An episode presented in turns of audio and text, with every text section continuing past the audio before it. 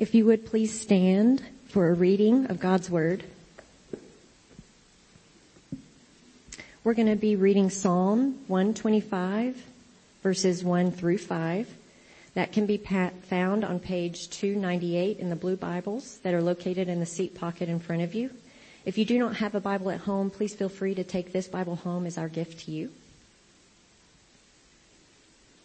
Okay, Psalm 125. A song of ascents.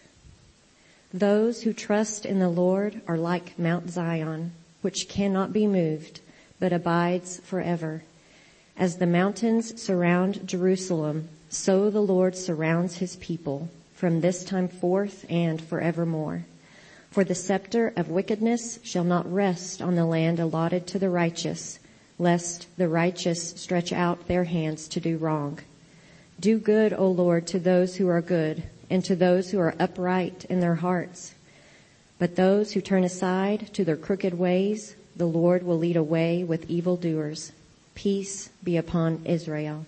This is God's word. Thank you, Landy. Let's pray together.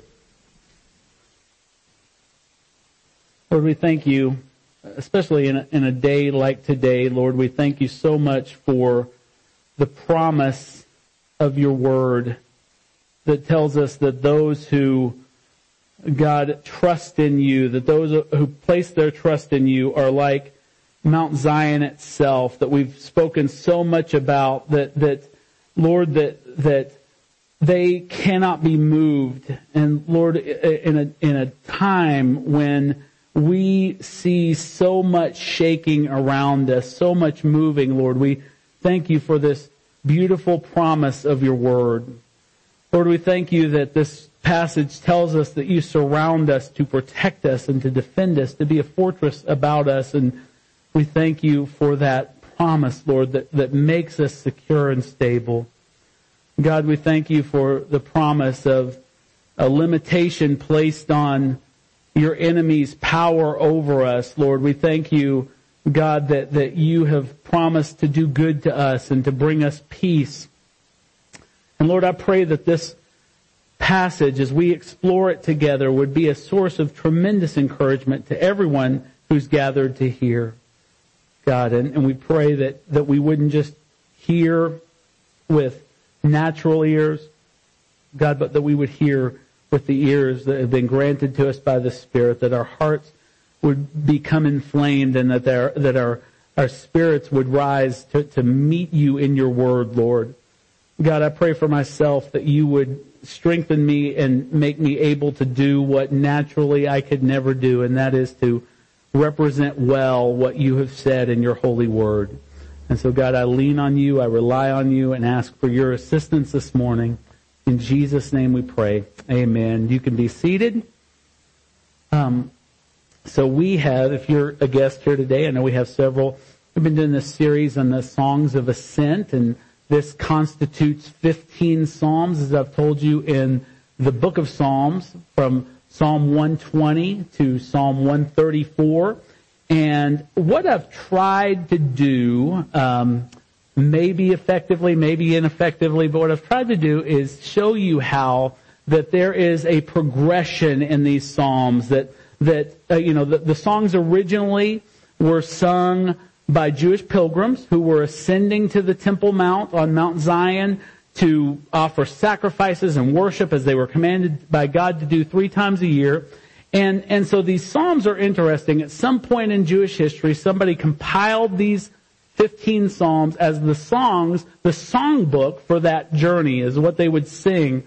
And we've, we've kind of seen how they did, but, but it's interesting the way that the Holy Spirit directed that they be, uh, uh, you know, put together in the order that they are put together because in the Psalms themselves you can see a steady progression upward of thought.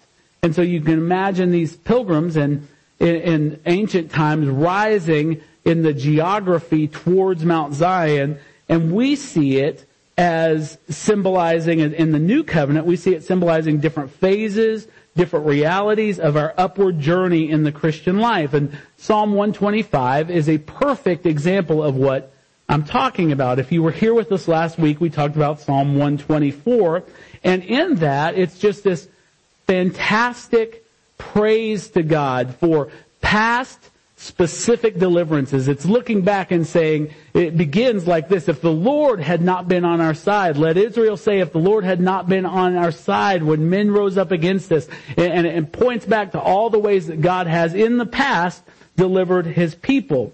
But in, in Psalm 125, we shift a little bit and we, we rise a little higher and the emphasis of Psalm 125 is on this assurance of our permanent security in Christ, in God. And the central theme of this psalm, as I, as I meditated on all this week, the central theme is permanence. It, it, it's, it's steadfastness. It, it's, it reminds us of those things which cannot change, which cannot be shaken. There is a lot in our world that can be shaken. We know as we've prayed and wept that, uh, with this family that they've, they've experienced a shaking this week. But the beauty of this psalm is that it reminds us that there are things that cannot change, that cannot be shaken. Our security as believers, God's love for us, His protection for us, the safety of our inheritance in Him cannot be threatened. It cannot be challenged. It cannot be destroyed. It cannot be shaken. And this psalm consists of four distinct parts that all serve to make this point. First, in verses 1 and 2, we see our security as believers. Verse 3 contains a promise. Verse 4 is a prayer of the psalmist for continued mercy. Verse 5 issues a strong warning. And we see here that the, in this over, the overall psalm, we see that God is, as he is called so many times in the psalm, he is our rock. He is our refuge. And there's a great and sure promise the psalmist is pleading with us to understand, to recognize, to acknowledge that there's a great and sure promise of steadfastly always trusting in the Lord. And here we, we see this, this beautiful truth laid out for us. Uh, and it reminds me of what uh, Isaiah in his book of prophecy said to the people. He said, he, he's speaking for God and he says, tell the righteous that it shall be well with them and they shall eat the fruit of their deeds. You may be under all kinds of pressure and questions and pain right now. There may be a heavy burden laid on your back. But the good news is, and, and people would ask, why would you choose such a life? I, I, I was, had a testimony of a lady uh, several weeks ago and she told me that, that when they were making a big decision in their life, somebody asked them, why would you choose to suffer? Well, this is why. Because the reward of righteousness, even in the midst of suffering, is greater than, than the, the promises, the false and empty hollow promises of unrighteousness. The Bible says, tell the righteous, it, will, it shall be well with them.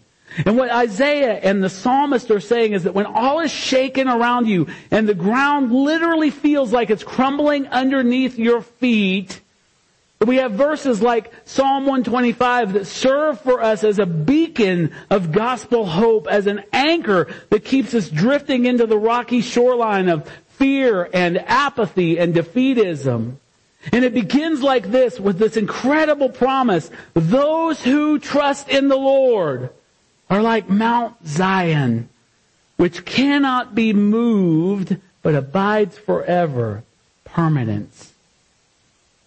This verse affirms a doctrine that we affirm and we call the, or many have called, theologians have called, the perseverance of the saints. Now, when I first became a Christian and, and as I, learned about the Reformation and these doctrines uh, about the perseverance of the saints, I, I didn't understand that because perseverance, you know, when I was getting lazy in high school, my teachers would say, Marc, you gotta persevere. And I thought, and so I heard this idea of the perseverance of the saints and I thought it was telling me to invest blood, sweat, and tears in my own righteousness and, and to fight hard for it and make sure I didn't do anything that would make God angry. But perseverance here is not speaking of the need to work hard to earn, because we can't, or keep, because we can't, our salvation. It means that God works in us and He causes the saints, those that belong to Him, to persevere in faith uh, until the very end. It's, it's God's working in us that makes us able to hang on when it feels like there's nothing to hang on to. Has anybody ever experienced a time in your life like that?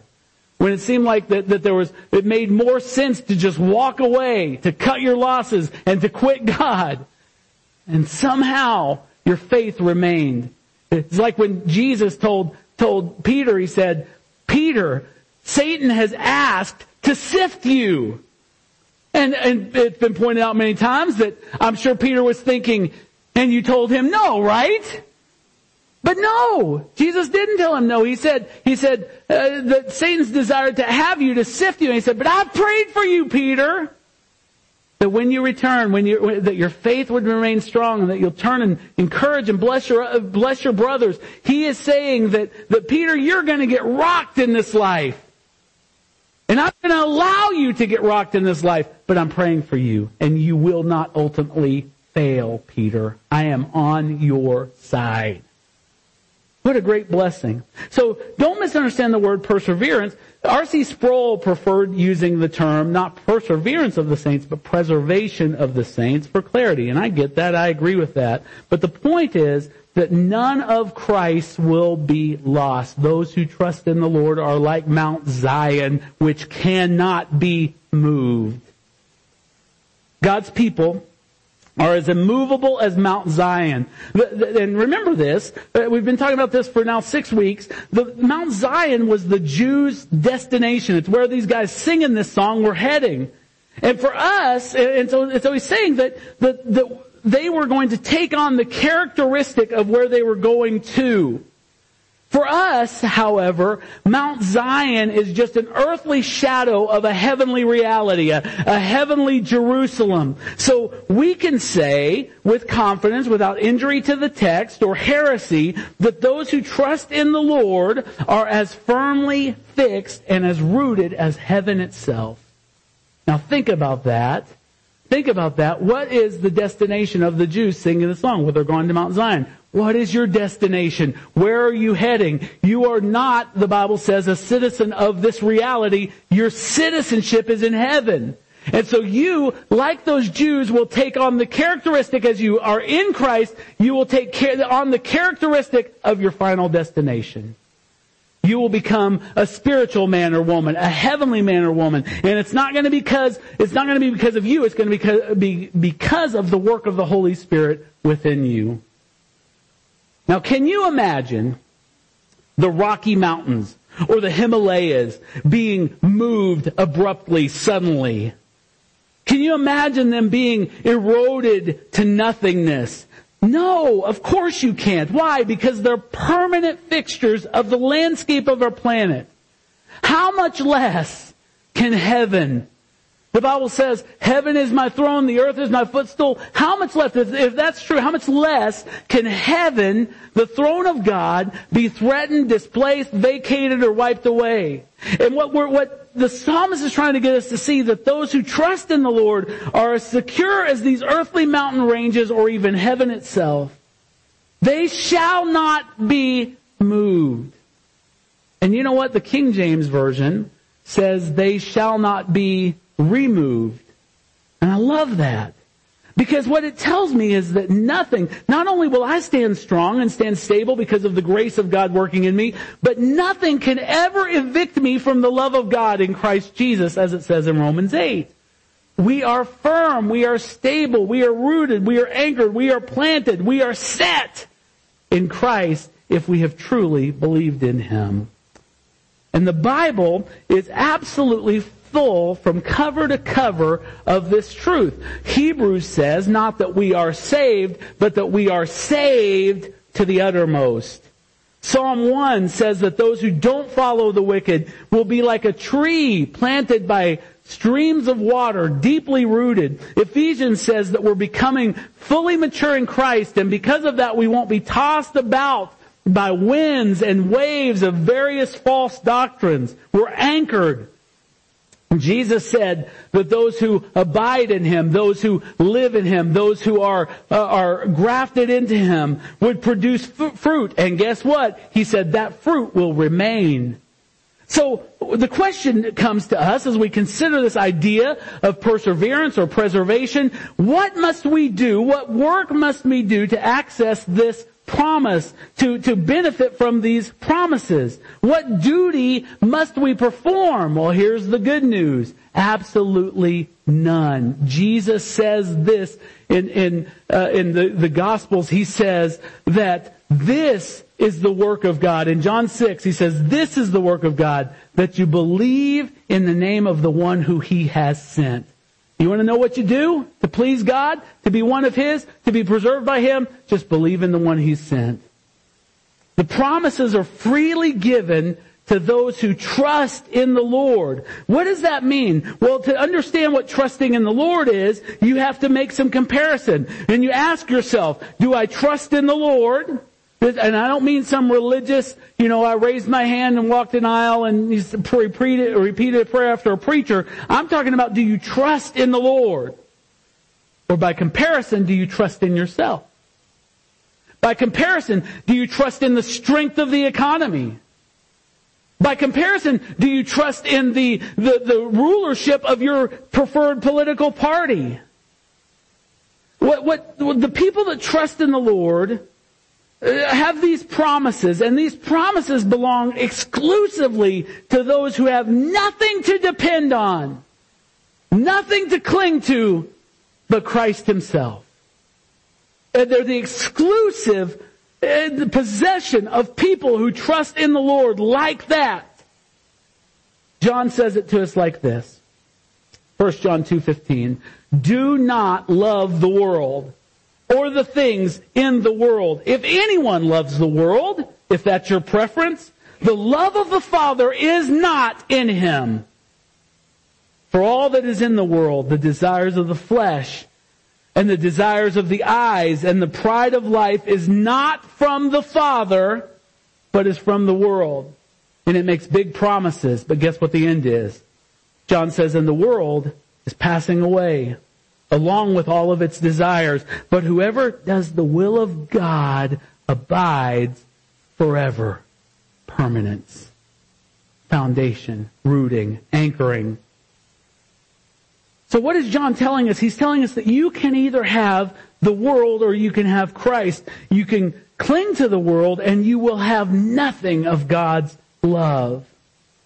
All the world has, it's completely filled. This whole world system is filled with nothing but the pursuit of personal desires, the elevation of our pride. Jesus said, uh, uh, what would it profit a man to gain the entire world, all of that stuff, all of that status, and, and in return to lose his very soul?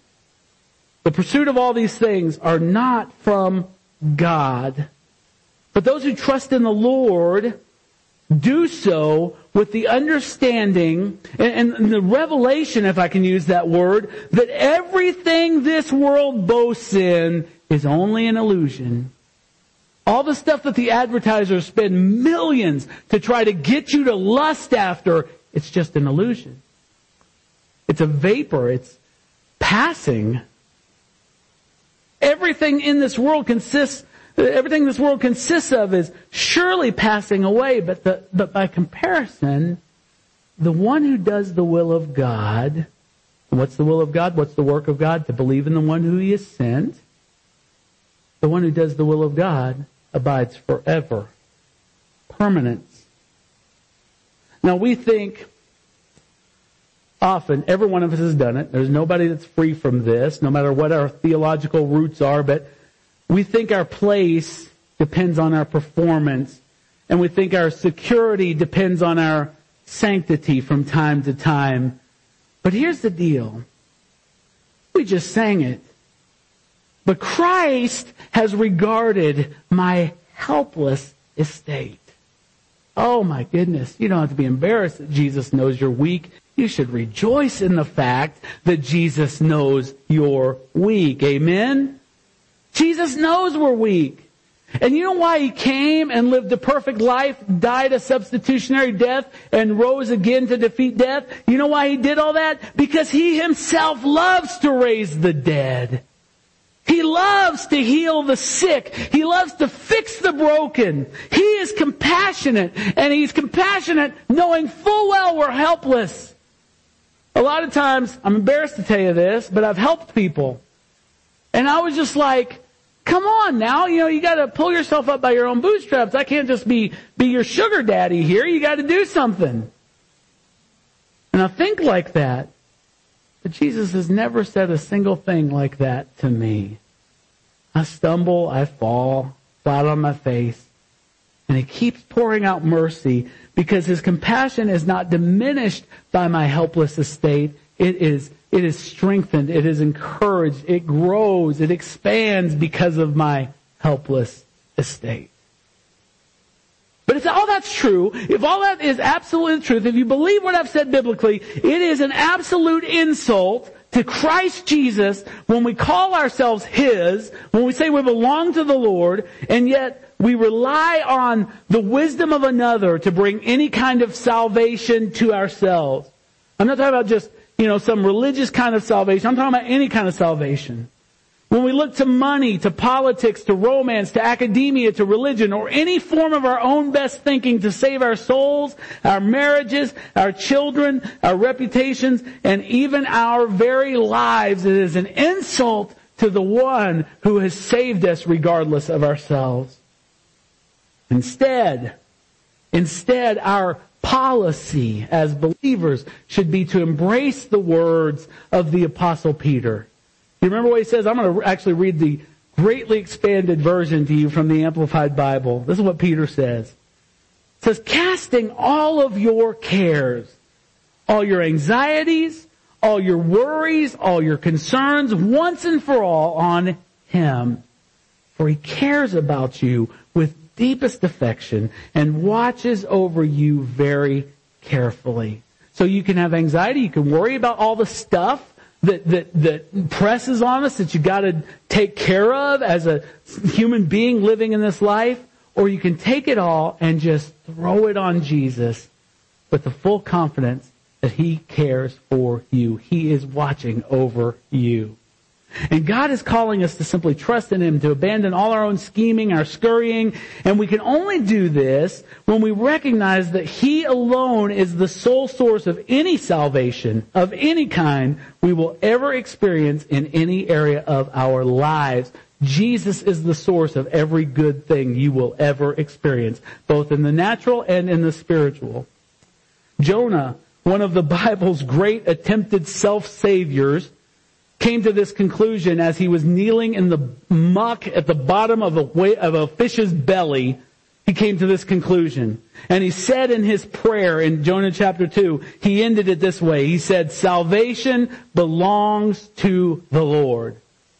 I hope none of us ever have to go to the basement of a fish's belly to discover this reality salvation belongs to the Lord. None of it gets credited to our efforts. The author of Psalm 125 says that those who trust in the Lord are like Mount Zion that can't be moved in verse 1. But in verse 2, he tells us why this is always true. This is where it gets really good. Verse 2 says this, As the mountains surround Jerusalem, so the Lord surrounds his people from this time forth and forevermore. Listen, we talk about uh, preservation of the saints. You remain saved only because God surrounds you, protecting you from sin, protecting you from the assaults of the devil, from the influence and the oppression of the world. If you could lose your salvation, you would have already. Amen? You don't have a chance in this world if God is not surrounding you, protecting you. Some of us have yet to have a single thought of God's preserving power in our lives. Maybe for weeks, months, years, maybe not a, a second thought of it today. But Hebrews 1 3 says this. It says that Christ upholds the universe by the word of his power. What does that mean? It means that if Jesus takes even a single second off, if he leaves his post for a minute, everything's gone. You're gone, your salvation's gone, the world is gone, but no, he is constantly upholding the universe by the word of his power. 14 times in the ESV, uh, the Bible we use around here, the Psalms call God our fortress. And eyes of faith see God as an impenetrable castle with high walls, a deep moat on a high cliff with cannons aimed in every direction. God is a fort- fortification so strong that no enemy would ever dare try to penetrate it. And God, from that standpoint, as our fortress, our refuge, He protects those who belong to Him. We are physically alive today, as I said, by His grace and the sustaining power of God. And more, more than that, we're spiritually alive only because of the saving power of God. Ephesians chapter 2, it says, and, and you were dead in your trespasses and sins. Then it goes on in verse 4, it says, but God, you were dead, but God being rich in mercy, because of the great love with which He loved us, even when we were dead in our trespasses, made us alive together with Christ. By grace, you have been saved. In other places, God is described as a shield about me. His defense of His people was depicted in the cloud that separated His people his, that were escaping through the Red Sea from the, from Pharaoh's bloodthirsty army. God is a defense for His people. And just as every single atom in the universe, along with every created spiritual being, obeys the command of Christ forever, the duration of his covering of you, of you, of his surrounding and protecting of you won't be a nanosecond shorter than eternity. He says in this passage that he surrounds his people from this time forth and forevermore. What has begun by the grace of God will never end. You will be sustained long after this life is over You'll be sustained in heaven only because of the grace of God. The grace of God has no expiration. The grace of God does not expire when we arrive in heaven. The grace of God is what sustains us throughout all of eternity. And you're experiencing it right now. We're kept by the surround, uh, by God surrounding us and He's promised never to leave us. Immediately before His ascension, Jesus told His stunned disciples that He was with them always, even to the end of the age. Deuteronomy 31:6, God tells the uh, the people of uh, uh, that were coming out of the Egypt into the promised land. He said, "Be strong and courageous. Do not fear or be in dread of them, for it is the Lord your God who goes with you. He will not leave you or forsake you." This kind of promise puts ice water in the veins of your faith. If God is for me, if God is with me, who can be against me? And so this far we've been given a confident assurance that by trusting in the Lord, we're secure because He surround us, uh, surrounds us and is ever near. But now we move from this blessed reality to a joyful promise.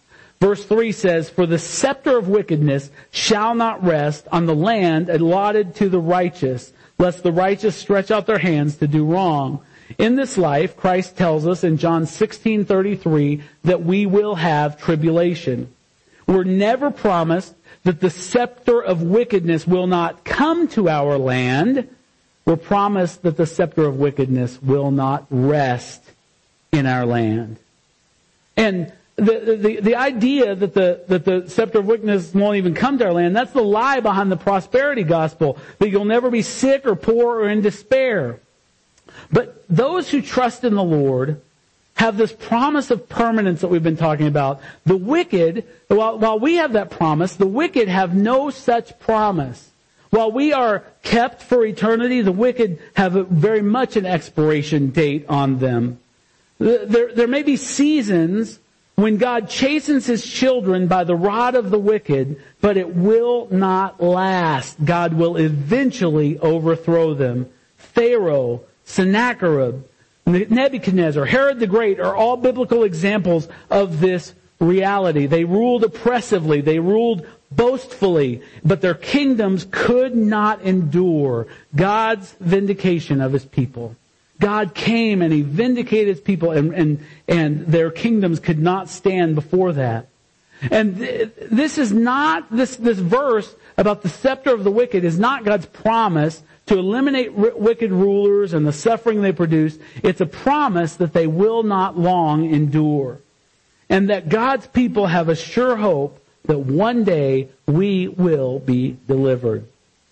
Wicked rulers won't succeed ultimately in either an earthly or a spiritual sense. This applies to kings who oppress God's people in the natural world and also to the devil and the world system we talked about. And the reason for that is God is in command. Amen?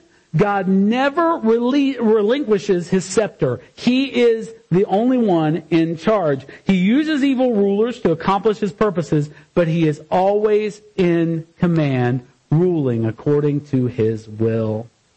We're told that God won't let the wicked scepter rest on us, lest the righteous stretch out their hands to do wrong. There are two things in view here. First, God does not want us to abandon our trust in Him, that which made us secure in verse 1. He doesn't want us to abandon our trust in Him to resort to self-deliverance, but He wants us to be patient in trial, patient in suffering. But He also doesn't want us to become obsessed with taking vengeance, taking justice into our own hands on those who oppress us, but to learn to love our enemies and pray for them and do good to those who deceptively and despitefully use and abuse us and to trust God that vengeance is His and He will repay. Trusting God means allowing Him to be the one who gets to determine, solely gets to determine how long the wicked scepter rests upon us knowing that he will never let it be longer than it should have been, but that he is nonetheless committed to seeing all of his purposes accomplished through whatever means he chooses to use. Now following this promise, we find a prayer. And it's this, verse 4, Do good, O Lord, to those who are good, and to those who are upright in their hearts. Now, this scripture, as many scriptures like it in the Bible, is very, very problematic to me. Because we got to look at it. We have to ask ourselves, who are the good? Do good to the good, those who are good. Who are the good? What does it look like to have an upright heart? And, and you probably get where I'm going with this. I talk to people all the time sharing the gospel. And they tell me that they're basically, always in air quotes, basically good people. And the standard that they use, invariably, is the fact that they've never murdered anyone, that they've never been arrested, that they don't cuss much, and they don't, and, and that, that when the time comes, they always stand for the national anthem. And so, by these standards, they're good people. But Jesus said this troubling thing in Mark chapter 10 and speaking to the rich young ruler, he said, there is no one good except God alone. Uh-oh. There goes the rug right out from under our feet, doesn't it? Similarly, Paul told us there's no one righteous, not even one. The scripture is clear that goodness cannot be found in us. It can't be found. It doesn't grow out of our weak morality. But Paul speaks of this. It's so beautiful. He speaks of this. He says that I want to be found in him not having a righteousness of my own, because there ain't none. He didn't say that, I said that. The righteousness of my own that comes from the law and trying to keep the law and submitting to the law, but I want a righteousness that comes through faith in Christ, the righteousness from God that depends not on the law, but on faith.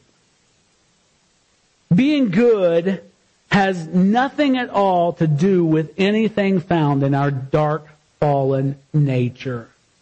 There are going to be a lot of good people cast into hell in the final day. Many, many, many.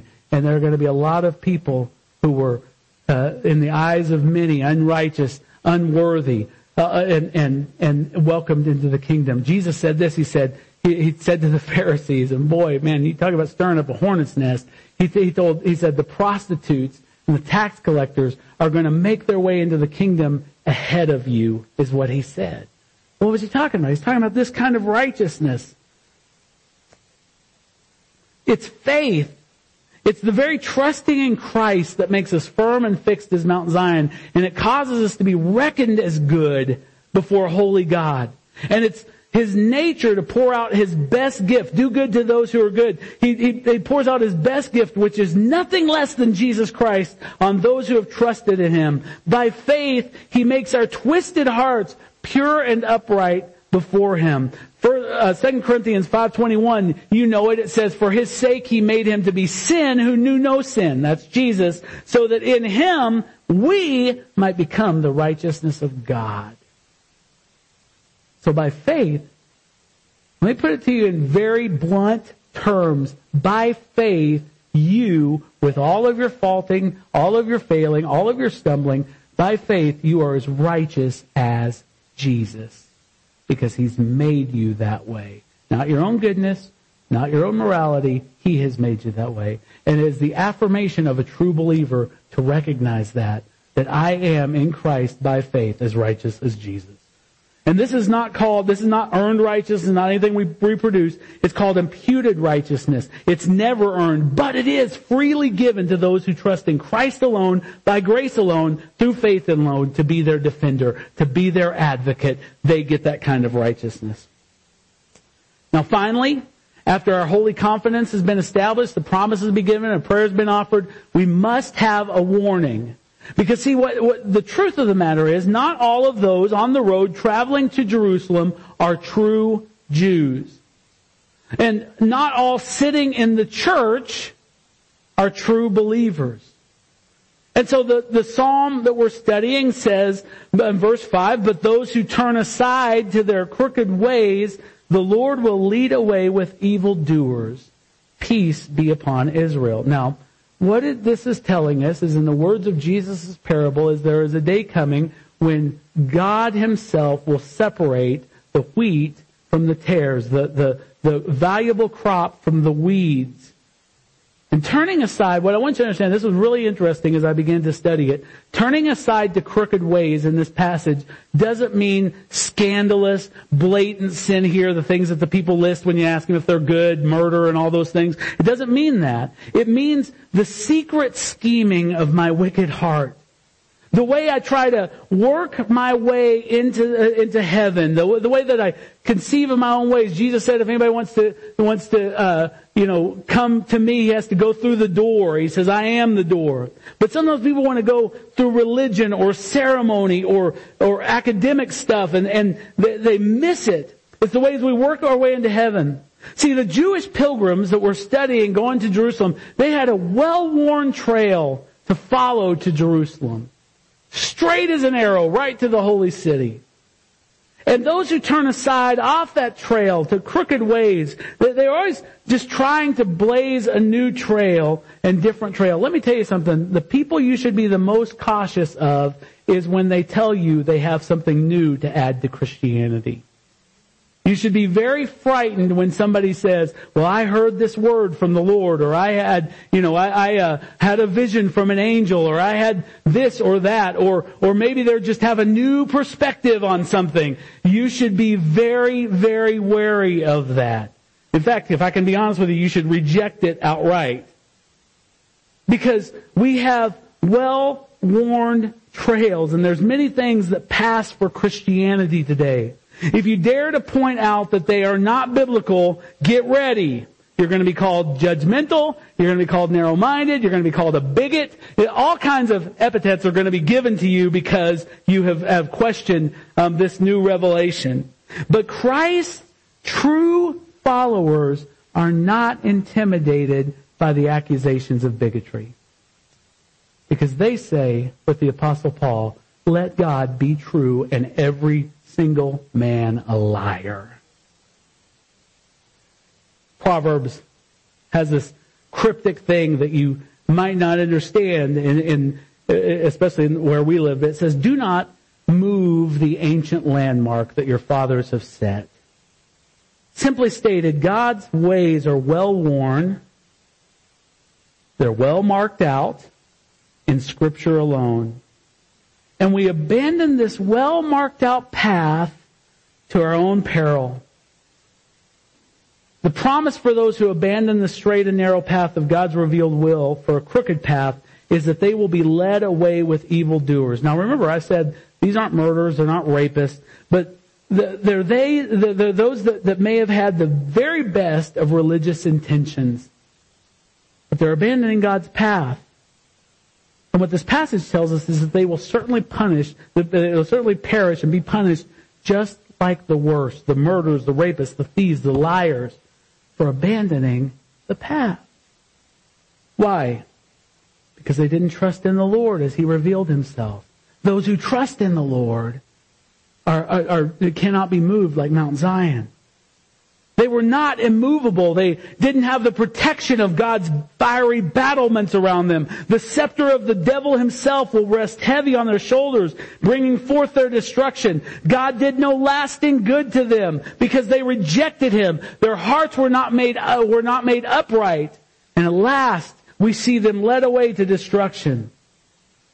But those who did dare to trust have this promise, this declaration, peace be upon Israel. Now Israel, for our purposes, and, and we can back this up with Paul in Romans and Galatians, is not speaking of an ancient nation or even a modern nation. Peace be upon Israel is, is speaking through the, through the revelation of Jesus Christ of the true church, those who trust in the saving, surrounding, ancient God who has marked out our path. Paul says as much in Romans 2 when he says, a man is not a Jew because he is one outwardly, nor is circumcision only outward and physical. No, a man is a Jew because he is one inwardly. And circumcision is a matter of the heart by the Spirit, not by the written code. Such a man's praise does not come from men, but from God. And so my declaration to you today is that if you are trusting in the Lord, you are as unmovable as Mount Zion. That you have a promise that you are surrounded. Michaela, you have a promise that you are surrounded by God. And, and that it will be the way it is forever and ever. We have the, the promise that though we may someday be under the, the, the scepter of the wicked, it will not rest on us. But We will be delivered. We have the promise that God is a God who does good to those who are good. And we're only good because we've trusted in Christ and He has made us good.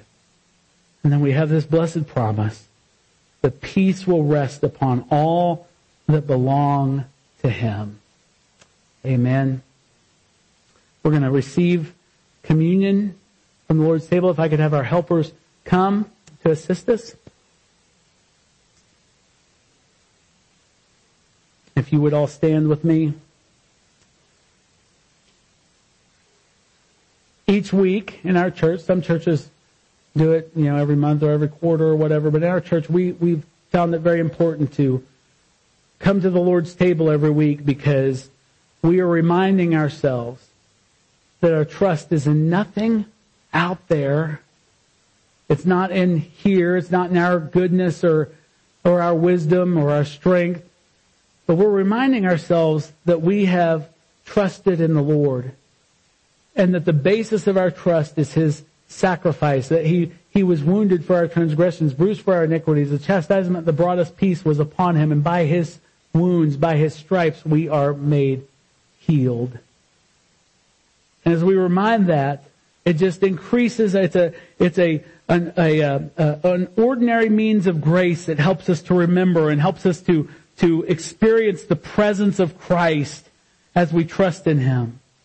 And it helps us to be firmly rooted, firmly planted, firmly founded and, and, and set into Christ.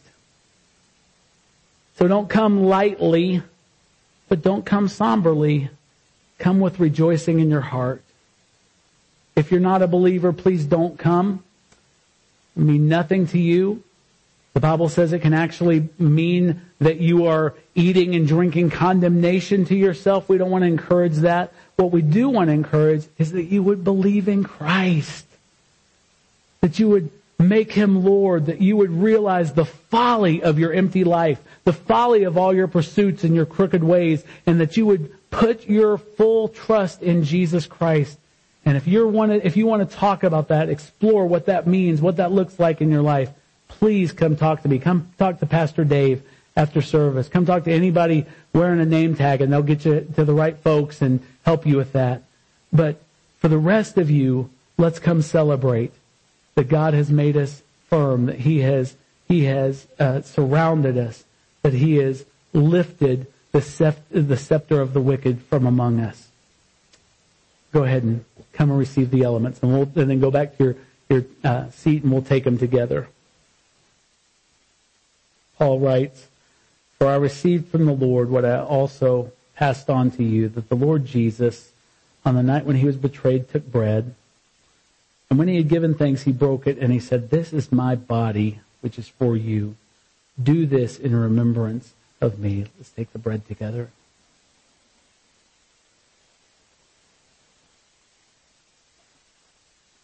In the same way, after supper, he took the cup, saying, This cup is the new covenant in my blood. Do this whenever you drink it in remembrance of me. For whenever you eat this bread and drink this cup, you proclaim the Lord's death until he comes. Let's take the cup together. Now, in your own way, in your own words, I would just like to ask you to, in, consideration of all the promises and consideration of the elements of this table, can you just give the Lord Jesus thanks for saving you, for surrounding you, for protecting you, for keeping you? Father, we thank you. Lord, we have been lost before we could have ever been saved if it hadn't been for your mercy, if it hadn't been for your grace. Lord, even after believing, we would have been lost. We would have been doomed to destruction, to hell, if it hadn't been for your keeping power, for your infinite grace, for your forevermore grace. And so, Lord, we thank you for that. Thank you for the, the fact that you love us and that you chose us and that you are keeping us. And Lord, that you are still shaping and correcting us, disciplining us, causing us to turn our stubborn hearts towards you in worship and in praise. And so Lord, I ask that, that with the taste of the bread, the taste of the cup on our lips, Lord God, that we would, we would be reminded again and that we would rededicate ourselves to the covenant, that we would re-up ourselves into the covenant, Lord God, and believe that you are enough, that you are the one that, that we don't need to rely on, trust in any other thing, just in you. So Lord, we do that this morning. We, remind ourselves and we thank you for the sweetness of the reminder of your word. In Jesus' name we pray. Amen. If you would place your hands in a receiving position, I just want to speak this benediction of you, over you. Many are the sorrows of the wicked, but steadfast love surrounds the one who trusts in the Lord. Be glad in the Lord and rejoice, O righteous, and shout for joy, all you upright in heart. In the name of the Father, in the name of the Son, in the name of the Holy Spirit. Amen. You are dismissed.